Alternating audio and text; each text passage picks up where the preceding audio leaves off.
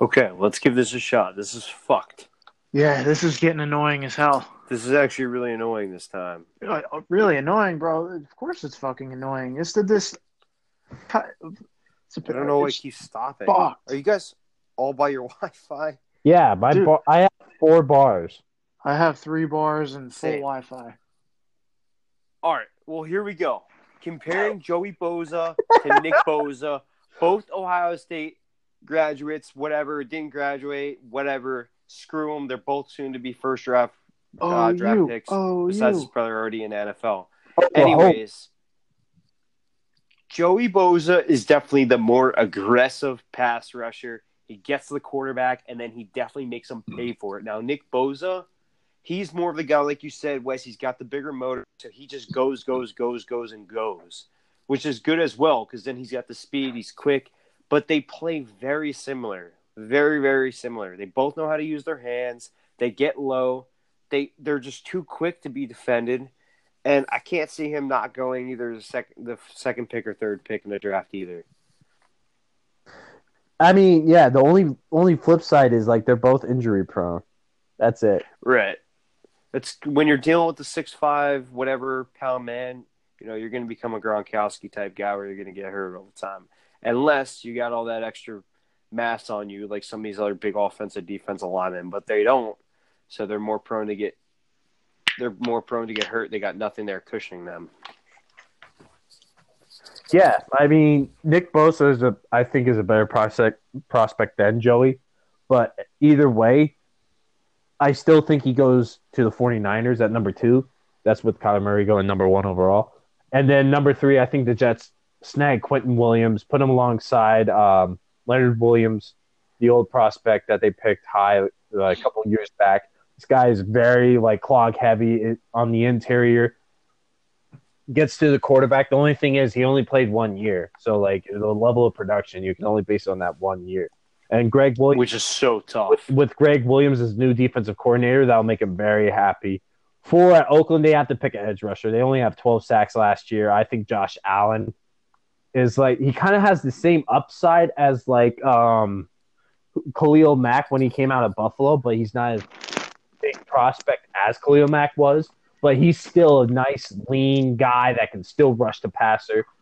Oakland would probably be a best fit for him, but there's still speculation that like there's brewing up something. I mean, they sent all their scouts home this weekend. It's only Mike Mayock and Jon Gruden in the draft room, so that'd be a team to watch out for. And then Tampa, number five, I think they would they would love if Josh Allen slid to them, but um, or if a team made a deal, I think number four and number five will be like key hotspots. Jets as well because they lost some capital trading for Sam Darnold last year. But if they stay at five, I think Devin White, since they lost Kwon Alexander in the free agency as their top middle linebacker, Devin White would be a great fit to fill the need. Um, he's very fast. He's very explosive. He reads plays very, very fast, which is key for linebackers now with like read options and play actions and um, you know, you have to be fast on quick on your feet too. So it's a great Here's the NFL. here's the thing with the NFL draft. Like when they say whoever is saying, "Oh, Kyler Murray first overall," or Nick Bosa first overall, or Dwayne, whatever, Daniel Jones, like. I think it what it comes down to is just like knowing your team, knowing who's going to be the best fit. I mean, you know, these players already sit down with the coaches and the managers. They have dinner, lunch, whatever they do, and they get to know the person before they even draft them. So, like, let's say, for example, a team believes in Will Grier. Now, we know Will Grier is probably not as good as a quarterback as Dwayne, Drew Luck, or Kyler Murray. But if a team thinks that Will Grier will be a better fit than Dwayne, then clearly they're going to have more success. So I think it's more about looking about who fits best for your team rather than saying, oh, this guy runs the quickest 40 and oh, this guy's number one, so therefore we pick him. You know what I'm saying? Like, just making sure it's a good fit for the team more than just skill and talent. Because look at some players that are really good and they just they hate it, like Antonio Brown when he was and Le'Veon Bell in Pittsburgh. They didn't like being there, and therefore they, they didn't play well and didn't want to be there. And then there's other players too who just they just don't like being somewhere. They're just not getting along with the team, like Odell.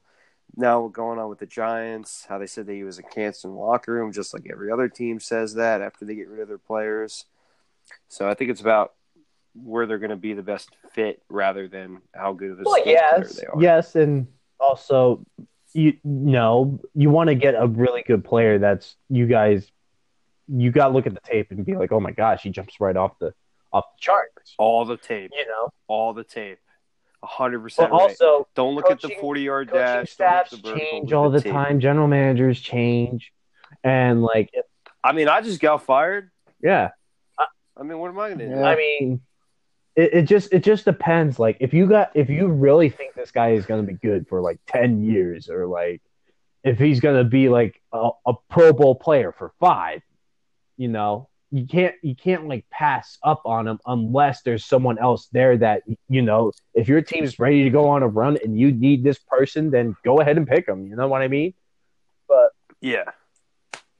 and we see that with quarterbacks all the time, which we'll get into for a second. Um, but yeah, you'll see eleven out of the last twelve. Here's an interesting, interesting stat: eleven out of the last twelve quarterbacks have been traded up to get picked.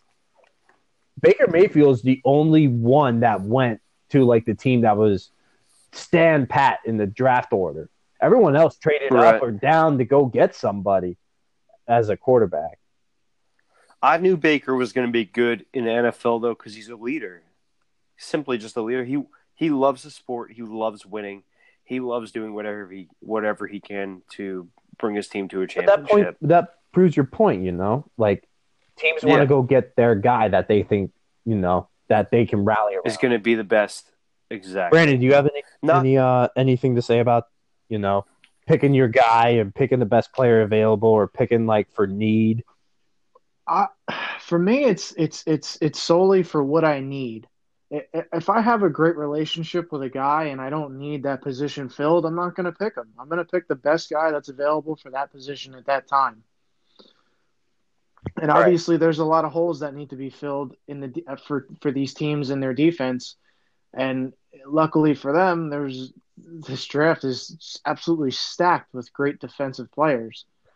Um, I think the Giants could. I mean, the Giants are my team. They could definitely use a, a a player like Ed Oliver or, or Devin White. Rashad 'Cause Gary we- is another Yeah, good I- fit. Yeah, I mean, because we don't really have anybody. I mean, we're we're we're kind of we kind of gave everybody away for nothing. So I, I I'm picking. I mean- I'm picking to fill what I need.